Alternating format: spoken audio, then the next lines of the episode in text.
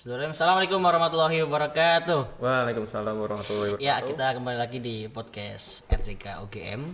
Kali ini kita akan berbersamai dengan salah seorang yang cukup inspiratif di kampus UGM khususnya. Ya, ini bersama Mas Miftah ya. Iya. Mas Miftah, apa kabar Mas? Alhamdulillah baik untuk saat ini. Alhamdulillah. Ini pakai masker kenapa ya Mas? Eh, saya mengikuti arahan pemerintah. Oh. sehat tidak sehat ikut masker. Oh gitu ya. Berarti saya ini kira-kira ngikuti pemerintah nggak ini? Nah itu kurang tahu. Eh, karena mungkin di dalam rumah ya, jadi saya mungkin lebih lebih itu aja lah ya. Yang penting kita jaga jarak ya. Oh iya kita jaga Tetap jarak. physical distancing ya. Oke. Ini ngomong Mas Iftah dari prodi apa ya? Saya dari prodi biologi. Mm-mm. Prodi biologi Angkatan. angkatan 2016 jadi ya udah cukup tua 4 tahun di sini. Wah, ini eh, udah mahasiswa pejuang skripsi ya. Iya, betul Pastinya itu. Ya, Pastinya. Ini ngomong-ngomong Mas Iftah kesibukannya apa nih selama di UGM nih? Bagi selama 4 tahun itu. Eh, Kesibukan saya seperti biasa seperti pada masa umumnya ya yang jelas belajar sudah jelas terus juga ada juga aktivitas di kampus itu organisasi juga organisasi ya.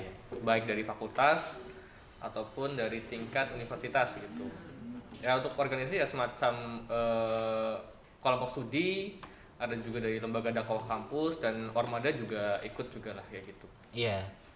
Salah satu yang mungkin membuat Mas Miftah terkenang di Jogja itu apa, Mas? Dari kegiatan kita itu loh tadi. Oh, kalau dari Jogja itu yang paling saya kenang adalah gini, di Jogja itu penuh dengan apa ya? susah untuk dibicarakan, tapi hal-hal itu tuh membuat kita ingin terus berada di Jogja kayak gitu. iya. Gampangannya kayak gitu. Cuma Iya. untuk kita eh apa ya, jawantahkan tuh susah, abstrak kayak gitu loh. Abstrak ya? Iya, betul sekali. Cuma bikin kangen aja gitu. Iya, Jogja tuh emang ngangenin ya. Iya, kangenin. Nah, ngomong-ngomong tentang ngangenin nih. Ini kan kondisinya kayak gini ya. Di tengah apa namanya? pandemi Covid-19. Kayaknya suasana-suasana ngangenin itu udah mulai muncul nih. Iya. Tapi bukan kangen ke Jogja. Kangen ke kampung nih. Iya, karena sekarang udah hari keberapa Ramadan ya, Mas? Hari ke-6 kok nggak tuh? Hari ke 8 mungkin ya? Oh 7, 7 ya. Ya, terus kemarin saya dengar kabar bahwa kita para perantau ini katanya s- nggak boleh mudik nih. Oh, bener kok. Iya. Waduh. Nah, kita kan sama-sama dari tanah rantau nih ya. Oh, betul sekali. Kita bukan orang asli Jogja ya. Betul. Nah, ya tadi rasa-rasa kangen akhirnya bukan kangen ke Jogja, tapi kangen ke Kampung. kampung itu. Ya, nah ngomong-ngomong dari Mas Miftah sendiri, gimana nih? Eh, apakah tetap mau nekat pulang kampung atau atau seperti apa nih? Karena kan bentar lagi mau Lebaran nih. Nah, gimana itu? Oke ya, pertama sebenarnya kampung ya. Kampung saya cukup ba- cukup banyak dan Oh, cukup gitu ya? bingung juga. Mau milih yang di tengah atau milih yang di barat Ah. atau milih yang paling barat. Hmm. Nah, cuma esensinya sama itu eh, di luar Jogja gitu ya. Cuma eh, kan gini ya. Sebenarnya sudah lama eh, pemerintah itu mengeluarkan arahan, arahan untuk pertama mungkin di awal-awal dibatasi terlebih dahulu. Nah, s- melihat kasus yang cukup meningkat, wabah meningkat di Indonesia, akhirnya eh, beberapa pekan lalu pemerintah mengeluarkan instruksi untuk melarang nih, melarang eh, istilahnya ya silakanlah entah itu mudik entah itu pulang kampung, itu itu tidak dilarang. Nah, selain dari pemerintah juga ada arahan dari MUI seperti itu untuk pembatasan. Nah, dari dua hal itu sebenarnya itu menjadi eh, apa ya? Menjadi persentase yang cukup besar buat Yeah. pertimbangan saya untuk Insya Allah nih, Insya Allah loh ya Yeah. tidak pulang kayak gitu, tidak pulang. Cukup saya cukup sedih karena sebenarnya eh, dari keluarga saya sendiri sudah merencanakan untuk Ah. pulang bareng di di Jawa Barat gitu. Nah, cuma karena ya pandemi ini ya Ya. yang memang harus kita memaklumi hal itu sehingga ya itu rencana-rencana tersebut otomatis batal dan Iya. saya juga eh, ya insya Allah saya ulangin lagi saya tidak pulang untuk ke kampung halaman kayak gitu nih. Nah, ini ngomong emang rencana ke Jawa Barat ya? Iya betul. Jawa Baratnya sekali. mana nih ngomong? Saya di Garut. Oh, di Garut. Betul sekali. Tapi kalau yang tadi itu yang di barat ya. Kalau yang di tengah tuh yang mana? Nah di tengah eh, mungkin kita kenal sebagai Kingdom of Ngapak kali ya. Oh, bukan, bukan, bukan. Apa? Republik Ngapak. Oh iya betul. Oke lah. Iya apa itu istilahnya saya dari Banyumas. Iya. Purwokerto tepatnya. Oh, waduh, ini kayaknya kita saudara deh, Mas. Wah, masa di mana? Saya dari dari tanah sebelah. Mana. Oh ya sebelahnya Cilacap. Oh, Cilacap. Iya. Pantai eh, saya anak pantai, beach boy man gitu. Iya. Oke, terus kalau yang yang di yang di timur itu, Mas? Timur di Banten. Nah, Tangerang, Tangerang, Tangerang, Tangerang Selatan. Kok kok timur timur? Oh, timur. Timur Jogja. Ya, timur Jogja. Oh, berarti ada tiga itu ya tadi ya? Oh, timur tuh Jogja. Oh, ini Wah, ini sama-sama zona-zona merah semua ini. masalahnya itu. Hmm. Wah, ini kayaknya kita bakal kangen banget sama kampung nih. Tadi katanya nggak nggak mudik ya, Mas? Enggak mudik. Aduh, bentar lagi padahal apa? Udah Udah apa lebaran ya? udah lebaran. Ini sa- kita Ramadan udah sahur nggak sama orang tua, udah buka nggak sama orang tua, Sendirian. sendirian di kos, kasihan banget ya mas. Aduh, tapi ini ngomong-ngomong mas ya terkait dengan hari Lebaran ya kan ya kita, ya kita sih bukan karena nunggu-nungguin hari Lebaran ya, tapi kan tuh pasti datang gitu ya.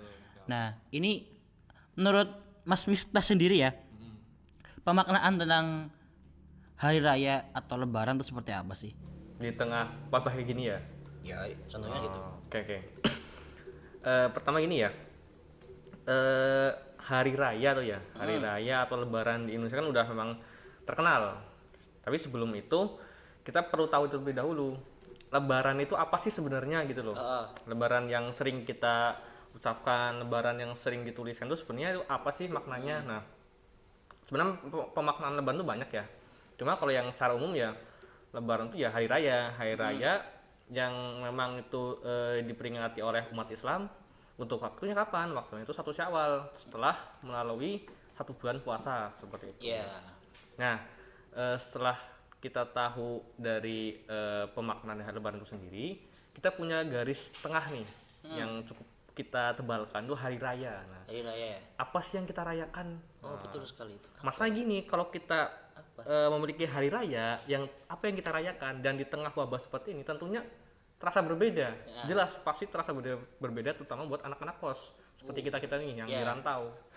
nah, sebagai gini ya, eh, untuk hari raya itu sendiri banyak pemaknaannya. Apa yang dirayakan? Nah, Bisa dari eh, kita merayakan dari sisi syariatnya, dari sisi ibadahnya, atau kita memaknai raya itu dari kebiasaan. Nah, karena gini, masing-masing negara tuh punya kebiasaan kebiasaan unik masing-masing. Nah, kebiasaan dari Indonesia itu apa terkait hari raya? Nah, itu yang eh, pada dasarnya yang sering kita merasa berbeda iya. hari raya kondisi normal dan hari raya kondisi wabah. Nah, untuk memaknai lebih jauh, eh, mungkin eh, gimana ya? Memaknai lebih jauh intinya gini aja. Esensi dari hari raya itu, walaupun pada saat kondisi normal dan pada saat kondisi wabah itu kalau bisa esensinya tetap ada, walaupun dengan bentuk yang berbeda. Nah, Hmm, itu betul betul betul. Ya, itu sih. mungkin kayak gitu sih. Iya, intinya hari raya Mm-mm. pasti ada yang dirayain. Iya, nah itu dirayain. apa sih yang sebenarnya dirayain? Apa ya? Kalau kalau menurut Mas Miftah sendiri itu gimana? Maksudnya kan kita raya gitu loh, ada yang dirayain. Nah kalau dari Mas Miftah sendiri sebenarnya apa sih yang dirayain sama kita tuh? Oke. Kadang-kadang tuh kita juga bingung ya. Iya, iya. eh apa sebenarnya yang kita rayakan? Apakah karena kita selesai puasa satu bulan atau karena ada ah ini fu- fulus gitu ya THR THR gitu ya atau karena ada apa gitu mas? Oke oke. nah ini menarik ya.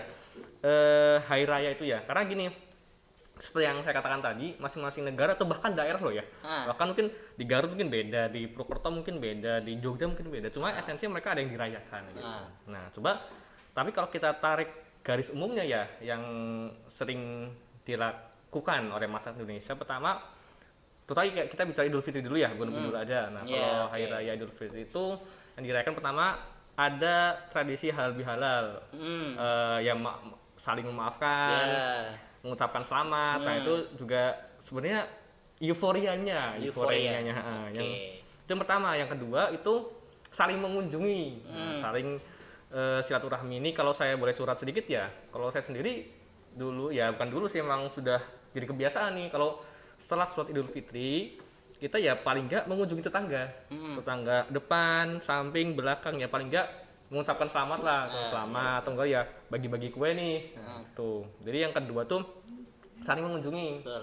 Nah, yang ketiga itu eh, apa yang kita rayakan yang secara umum di, Indonesia- di Indonesia dilakukan adalah liburan. Nah, entah itu kita ke kebun binatang atau Iya, iya. liburan ke puncak Bogor atau ke mana itu lah ya, penting liburan gitu.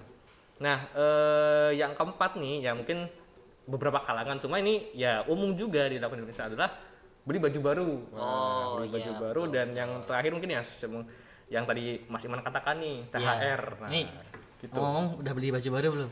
Wah, gak tau nih, kayaknya belum kepikiran nih. Padahal buat ma- uang makan juga susah. Gitu Betul. Kita ngirit-ngirit di sini ya. Iya, ngirit betul banget ya. Ngirit banget nih. Makanya buka puasa aja kayaknya kita cari takjil. Tahu aja. Di mana? Di masih kampus. Iya bisa, di MPD bisa, wah banyak di, di Ah, Jogja nih iya, banyak. siap, siap.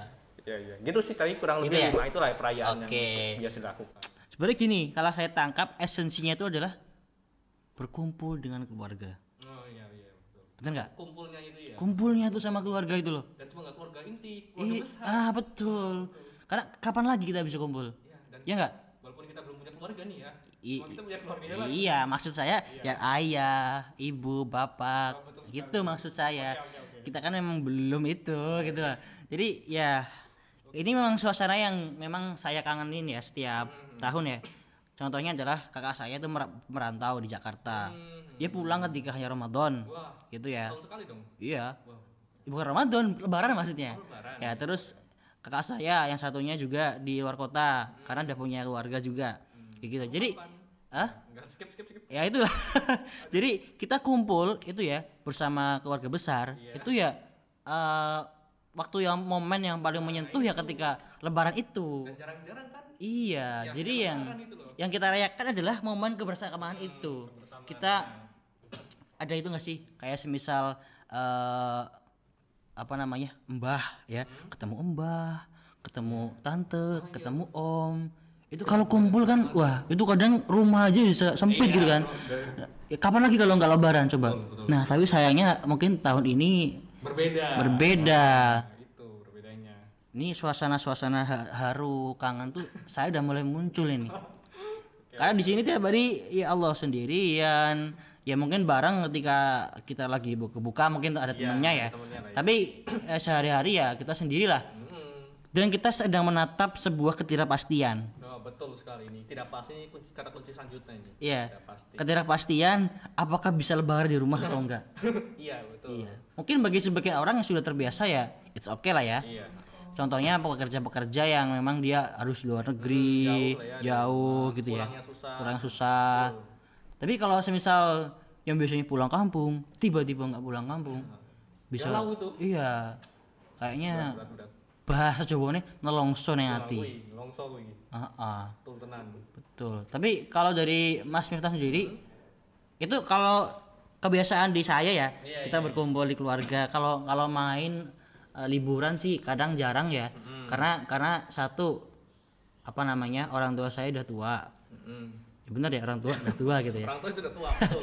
Dan yang kedua adalah eh, saya bukan tipe orang yang suka lebaran eh liburan di lebaran. Oke. oke. Liburan di waktu lebaran. Karena di mana-mana pasti rame. Dan macet. Macet. Nah, itu masalah. Iya Kak? Iya, betul sekali. Biasanya kalau di tempat saya yang paling macet tuh pantai. Nah, itu. Destinasi utama. Betul, pantai itu. Maka saya saya lebih milih untuk liburan eh, itu setelah lama malah, mungkin sebulan setelah itu. Setelah apa? Lebaran.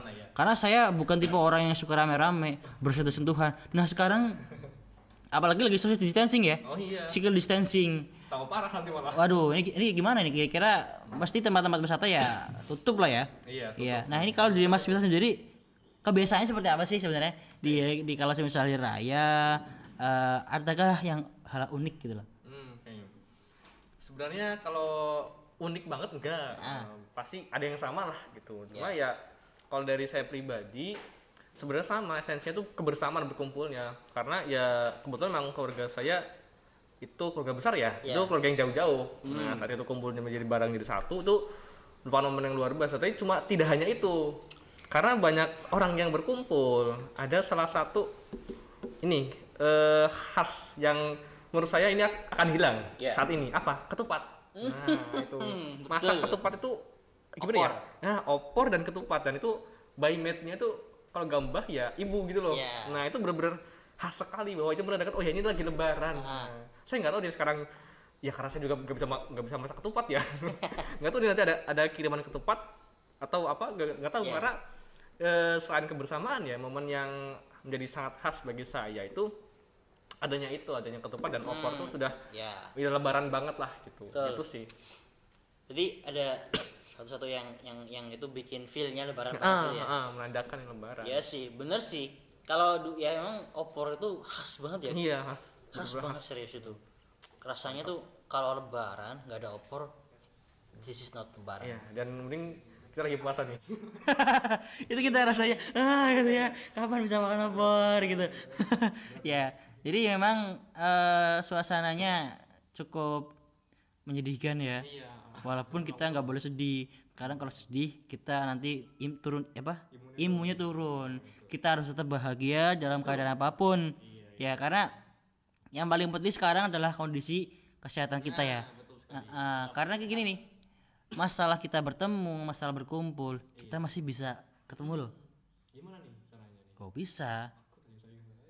Lewat online. Iya sekarang buat apa kita? Kita iya mau kita di luar negeri mau kita di yang penting jangan di kutub utara kutub selatan ya. Mungkin nggak ada sinyalnya gitu ya.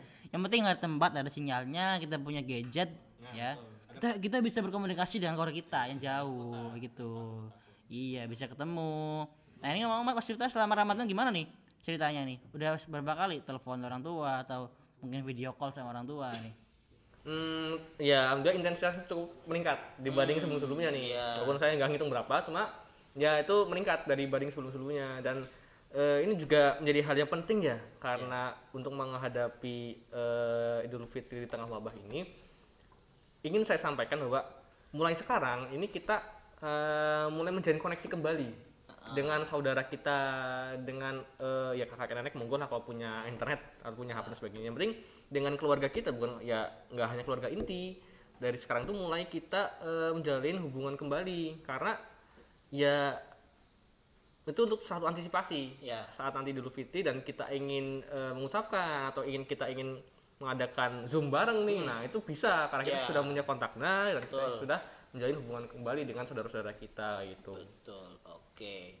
Ini mas, ngomong-ngomong tentang lebaran nih mas, ada nggak sih amalan-amalan khusus Mm-mm. biar kan after after Ramadan nih, Mm-mm. tuh biar eh, kita nggak kendor amalan-amalannya tuh. Oh, oh. Kira-kira apa sih tips dari mas? Kalau dari saya sendiri ya, selama Ramadan ini kita gunakan untuk perenungan itu Hmm, yang betul, paling betul. penting. Iya. Merenungi eh, yang telah lalu dan yang akan datang. Merenungi untuk mengoreksi diri sendiri. Hmm, Iya. Nah, karena gini, eh, kita bisa tetap semangat, kita bisa tetap istiqomah. Setelah Ramadan itu dari berawal dari diri kita sendiri. Hmm, Nah, saat diri kita sendiri itu sudah menyadari, sudah eh, memahami esensi dari takwa, esensi dari ibadah yang memang Ramadan ini hal waktu yang sangat cocok untuk digunakan dalam hal itu. Apalagi dengan wabah kita banyak di rumah, kita aktivitas fisik itu jarang, itu kita coba merenungi, merenungi, mengoreksi diri, memperbaiki diri sehingga setelah Ramadan kita tuh benar-benar mantap untuk tetap istiqomah kayak gitu. Saya lebih ke perenungannya sih. perenungan ya. Mm-mm. Oke, jadi nih teman-teman nih dapat tips dari Mas Yifta bahwa bulan Ramadan ini adalah bulan sarana untuk introspeksi diri. Gitu ya? Iya. Oke, duh ini ngomong saya udah introspeksi belum ya? Tuh. Kamu sering bisa kerja susah Iya ya. Ya emang justru waktu-waktu sendirian tuh waktu-waktu yang paling baik gitu ya. Untuk kita katakanlah self talk gitu ya. Iya, Bertanya pada diri sendiri. Sudah sampai mana sih diri kita gitu loh. Iya. Karena eh, jujur mungkin di waktu-waktu yang sebelumnya ya, mungkin atau Ramadan-Ramadan sebelumnya kita jarang bisa merasakan Ramadan dengan Nah, betul. kesendirian ini. Apalagi mahasiswa aktivis. Iya. Nah, susah banget, Bro. Ya, biasa lah. Iya, karena kita nggak bisa terlepas dari ketemu sama teman gitu ya. itu. Kita ke sekre, kita ke Ngerjain. ya buka bareng, Kegiatan. iya kegiatan bareng. ya itulah memang kondisi-kondisi yang berubah semacam eh, kayak HP gini ya dibalik gini ya 180 derajat celcius panas itu ya oke ya jadi eh kalau dari saya itu memang kondisi seperti ini cukup membuat apa ya hal-hal yang harusnya terjadi bisa dilakukan jadi nggak bisa. Tapi banyak tapi banyak hal yang biasanya kita nggak bisa lakuin jadi bisa kita kita lakuin. Itu kita gitu iya betul. jadi Allah Subhanahu Wa Taala woi kayak ceramah aja nih. Ya itu semacam memberikan sebuah kita kita memang nggak boleh bilang ini kesulitan ya. Iya, karena barangkali dimensi yang kita anggap negatif itu adalah dimensi positif. Karena Allah Subhanahu wa taala kayak kayak ceramah lagi sini. Itu tidak pernah menciptakan segala sesuatu yang negatif. Iya betul sekali. sepakat gak tuh? Sepakat iya. tapi perspektif manusia aja yang mempengaruhi itu. Itu negatif ini positif. Padahal semuanya harusnya positif. Ada hikmahnya Pak. ada hikmahnya pasti ya. Nah, salah satu dulu yang saya cita-citakan sebagai aktivis, apalagi sekarang sebagai ketua JS gitu ya, ya adalah membelah diri. Gimana cara membelah diri oh bukan kamu Saya selalu membayangkan gimana caranya membelah diri ya. Dalam waktu yang sama, hari yang sama, jam yang sama, saya mendapatkan undangan oh siap dari oh bu oh, iya. lebih dari satu tempat itu ya. Saya membayangkan ini gimana caranya ya. Saya bisa menghadiri semua ya. Hari ini aja saya diundang kajian di fakultas sebelah ya sana di biologi. Oh, pas biologi ya. Saya diundang di fakultas di di KMIB juga dan saya diundang juga di JS. Dan masih banyak lain yang belum saya tulis gitu ya. mantap Saya masih bingung piye Nah, ternyata dengan adanya teknologi itu membuat kita bisa membelah diri. betul sekali Ya. iya Yang satu forumnya di Zoom, saya tinggal join Zoom-nya. oke Yang satu forumnya Google Google Meet, saya tinggal Meet-nya. Yang satu forum di WhatsApp, tinggal tulis hadir gitu ya. Ya. Terus kemudian forum yang real saya datang. Saya bisa bahkan menghadiri 4 5 acara sekaligus ya. Walaupun mungkin sense of adabnya kurang kali ya. Tapi ya intinya adalah kita bisa menghadiri banyak kegiatan. itu jarang hal Iya, jarang betul. jarang bisa Dan saya- waktu, waktu sebelumnya Ah, ah. betul betul Saya nggak saya baru terjawab setelah ada wabah ini. Gitu Oh, iya, ya. ada hikmahnya ya Ada hikmahnya banyak sekali hikmahnya. bahkan hikmah secara individu ya bukan Ah, global nih Betul. Jadi kita everything can do uh, from home. oh iya Semuanya bisa dilakukan dari Rumah. rumah. kayak iklan apa ya aku lupa. That's amazing. oke Apa ya? Iklan apa? kayaknya aduh lupa Ini Skip lah, skip, skip, skip. Toko online Ya. kayaknya nih Nah ini kalau Mas Fitra sendiri, kira-kira hal apa sih yang berubah dan hal apa yang baru dengan adanya Oh, iya. wabah corona ini? dari wabah corona ini ya terutama ya Iya.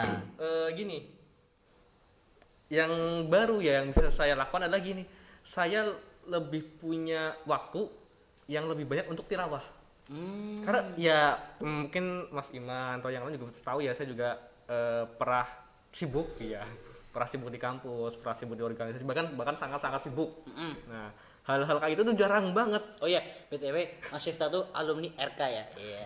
Gini. RK berapa Mas? mereka sembilan sembilan. Rumah Kepemimpinan 9. Angkatan Iya. sembilan. 9. Eh, 9. Oke. Eh, oh ya tadi ya saya, saya ulangi lagi. Iya. Eh, karena sebelumnya saya eh, beraktivitas, aktivitas di luar, aktivitas di bagian itu akademik bukan akademik itu berbeda minta waktu. Dan kadang, kadang kadang saya ingin bertanya, kapan sih saya bisa punya waktu tiga jam, 4 jam sendiri duduk gitu loh. Nah ternyata itu terjawab di wabah ini. Saya bahkan nggak hanya 4 jam, 5 jam, 12 jam itu saya duduk terus.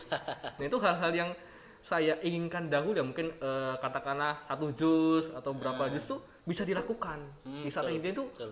Jarang banget saya eh, dapatkan sebelum sebelumnya gitu ya itu eh, cukup membuat saya bersyukur atas kejadian ini memang Allah tuh tidak akan memberikan sesuatu yang buruk benar-benar kata Betul. kali Betul gitu ya. sih kurang lebih Iya sih, karena barangkali ya tadi Allah Subhanahu wa taala tuh nggak nyiptain yang negatif ya. iya Maka betul perspektif kita lah yang mempengaruhi hmm, itu. perspektif kita ya Gitu. Jadi kita memang diciptakan selalu husnuzon. iya betul Jangan suuzon.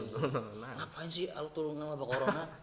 corona Ekonomi jadi melemah. iya nih Kita nggak bisa ketemu orang rumah. musuh Islam ya gak bisa sholat gitu di Iya, kita masjid nggak bisa kita nggak bisa sholat Jumat. Ah, iya Tapi ternyata ada sebuah hikmah yang bisa kita petik dari setiap wabah ini ya, gitu. Nah, tapi ngomong-ngomong soal eh, kebiasaan tadi ya, Mas. Kebiasaan yang bisa kita lakukan tadi udah kita bahas ya. Tapi kalau kebiasaan yang eh, menurut Mas Miftah itu yang apa namanya? Yang sangat-sangat bener-bener berubah tuh apa sebenarnya? Tapi ini di hari lebaran. Oke. Ya, ini ini ini aja Mas semacam proyeksi atau prediksi ya. Kira-kira bakal seperti apa sih lebaranku kali ini? Ya, gitu. Kalau lebaranku kali ini ya, yang jelas pertama eh melihat wabah juga ya, wabah yang entah kenapa ya kita boleh berharap lah ya. Iya. Cuma eh, secara logika saya itu masih belum bisa berhenti total nih saat Idul Fitri. Nah, gitu ya. Karena dari dasar hal itu itu banyak banget yang bisa berubah. Ah. Tuh, pertama yang kemungkinan berubah ya dekat ibadah itu sendiri. Idul Fitri tidak ada di eh, tidak dikerjakan di lapangan. Kalau sebelumnya kita misal di Jogja ya, kita kan sholat di GSP nih, di GSP Ya. kan sholat Idul Fitri. Atau ya mungkin di lapangan-lapangan lainnya. Cuma eh, untuk kali ini yang saya prediksi dan memang itu berubah bagi saya ya, ya mungkin juga itu sama untuk yang lain. Itu sholat Idul Fitri tidak akan di lapangan karena ya mengingat wabah ini gitu ya. Itu Yang pertama. Yang kedua, eh, saya masak sendiri. Iya, agak Wah, kayaknya ini skill masaknya meningkat nih. Wah, betul Yang- sekali ini. Yang tadi yang nggak bisa masak, jadi mas bisa masak. ya jadi bisa masak. Nah, ini hikmah juga ini serius. Saya jadi bisa masak, masak sop. Saya bisa masak sop sekarang. Wah. Sebelumnya saya juga bisa masak telur, nasi, mie, air. Nah sekarang nambah masak sop bisa. Nah, itu hikmah juga. Oke. Oke, Kedua ya, tadi saya eh, nggak nggak dimasakin. Biasanya kalau bangun mandi udah ada makanin nih. Wah. Dimasakin sama Siapa orang yang masakin? tua. Siapa yang masakin? Ya ibu dong. Oh, ibu. Bukan Kalau selama di Jogja siapa? eh, masak sendiri cuy. Oh. Iya. nah jadi yang kedua ini yang jelas ya itu pasti nggak ada yang masakin. Oke. Ah, iya. Sedih juga nih masak sendiri. Terus yang ketiga saya eh, secara real tidak bisa tatap muka langsung nih. Bahkan sama keluarga inti juga sama Hmm. Iya, orang iya. tua, kakak kakak adik nggak bisa. Hmm. Terus yang keempat eh saya nggak bisa mengunjungin tetangga-tetangga saya yang ada di kampung yang memang saya jarang pulang, terus saya ingin Hmm. Iya. bertemu, cuma sekarang nggak bisa. Ah. Nah, jadi eh, ya intinya itu empat itulah ya yang memang Hmm. sangat berubah, Iya. yang bisa saya prediksi untuk ke depan Lebaran seperti apa kayak gitu. Ya, tapi ngomong-ngomong di di tempatnya Mas Miftah, Mm-mm. ini kira-kira saya bing- saya tuh bingung kalau mau tempatnya Mas Mas Miftah nih. yang di Purwokerto, yang di Garut atau Yang yang, Garut di? Garut aja, Garut Garut aja. lah ya. Iya, Garut Itu aja. kondisinya gimana sekarang? Kalau di Garut kondisinya hampir sama, Sama ya? Heeh, nggak ada yang mudik, nggak ada yang balik maksudnya. Ya. Anak-anaknya yang pada merantau, ada mungkin yang mudik, cuma mungkin beberapa aja, cuma sebagian besar belum bisa mudik kayak gitu. Hmm. Iya. Jadi kondisi hampir sama. Hmm, tapi kalau maksudnya kalau kondisi kayak tentang jumlah yang positif atau Oh, gitu. lockdown atau apa itu gimana sana?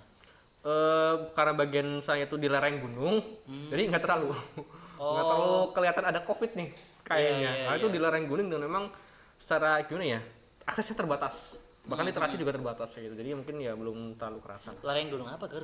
S- eh, Cikuray, Gunung Cikuray. hmm. gunung Cikuray itu gunung nggak aktif sih, Gak aktif ya? nggak nggak aktif. Kalau aktif nanti bahaya dong. Nah kayak gunung selamat. kan.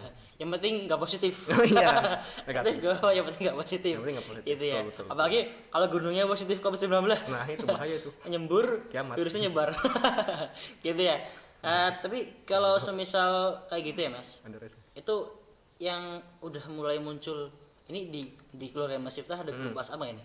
Oh ada keluarga besar, ada ada grup Nah, WhatsApp. itu bahasan-bahasan yang udah mulai muncul apa nih di sana? Nah, kalau kita bicara keluarga besar ya, grup WA atau utama nih yang banyak orang tua, itu prioritas percayanya paling bawah, paling rendah. Karena menurut saya Iya. banyak sekali informasi yang eh, gimana ya, saya katakan informasinya tidak sesuai seperti itu. Mungkin bahasa halusnya, eh, bahasa kasarnya hoax kayak gitu. Hoax ya. Ya, bahasa halusnya tidak sesuai itu banyak banget.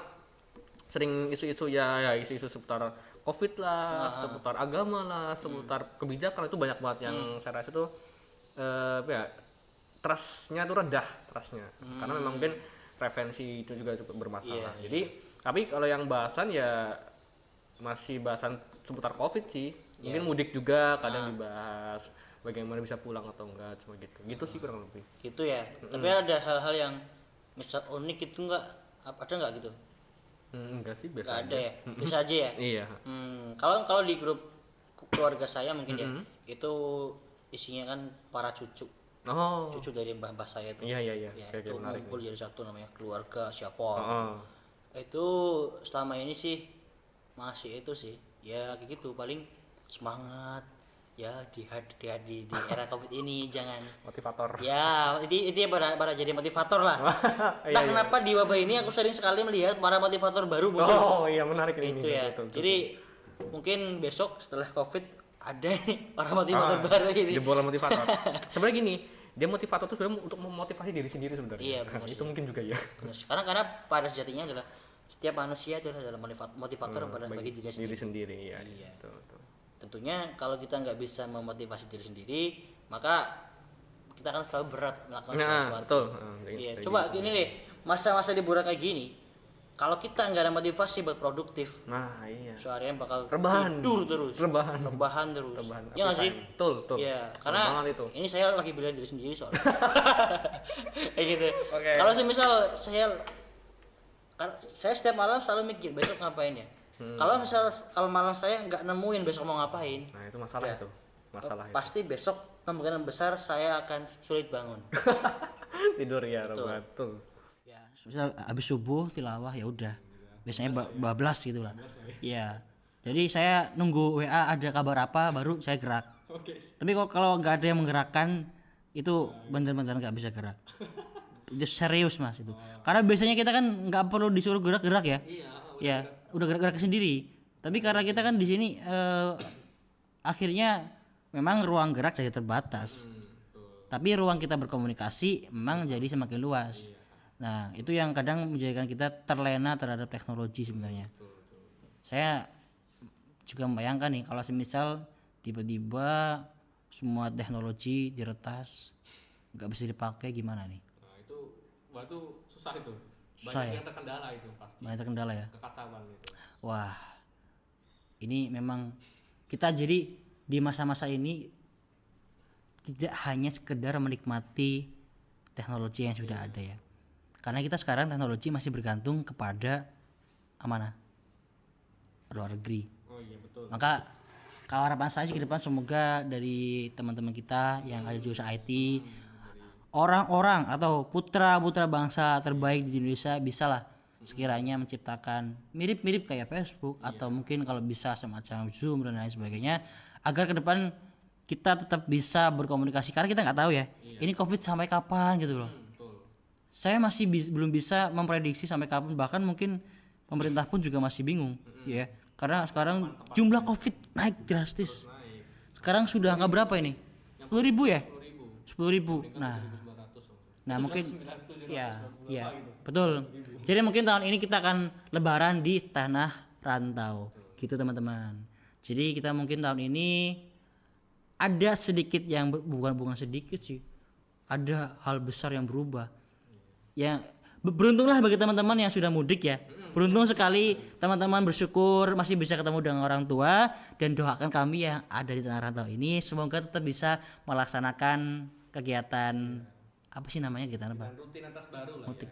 M- mungkin mungkin ada yang bilang ya mudik gak boleh pulang kampung boleh. Tapi mudik sama pulang kampung itu sama gitu ya. Jadi teman-teman jangan memainkan diksi itu gitu ya. Karena esensinya sama. Ya oke mungkin itu ya kali ini ya. Terima kasih kepada Mas Firta yang sudah hadir pada kesempatan kali ini.